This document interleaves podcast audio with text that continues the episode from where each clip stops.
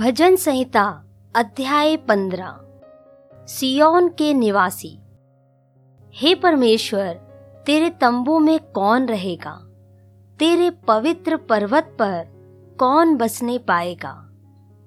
वह जो खराई से चलता और धर्म के काम करता है और हृदय से सच बोलता है, जो अपनी जीभ से निंदा नहीं करता और ना अपने मित्र की बुराई करता है और ना अपने पड़ोसी की निंदा सुनता है।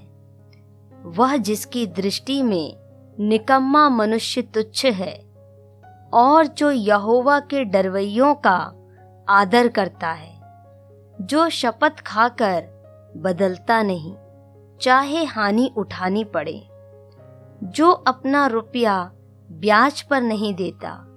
और निर्दोष की हानि करने के लिए घूस नहीं लेता। जो कोई ऐसी चाल चलता है, वह कभी न डगमगाएगा।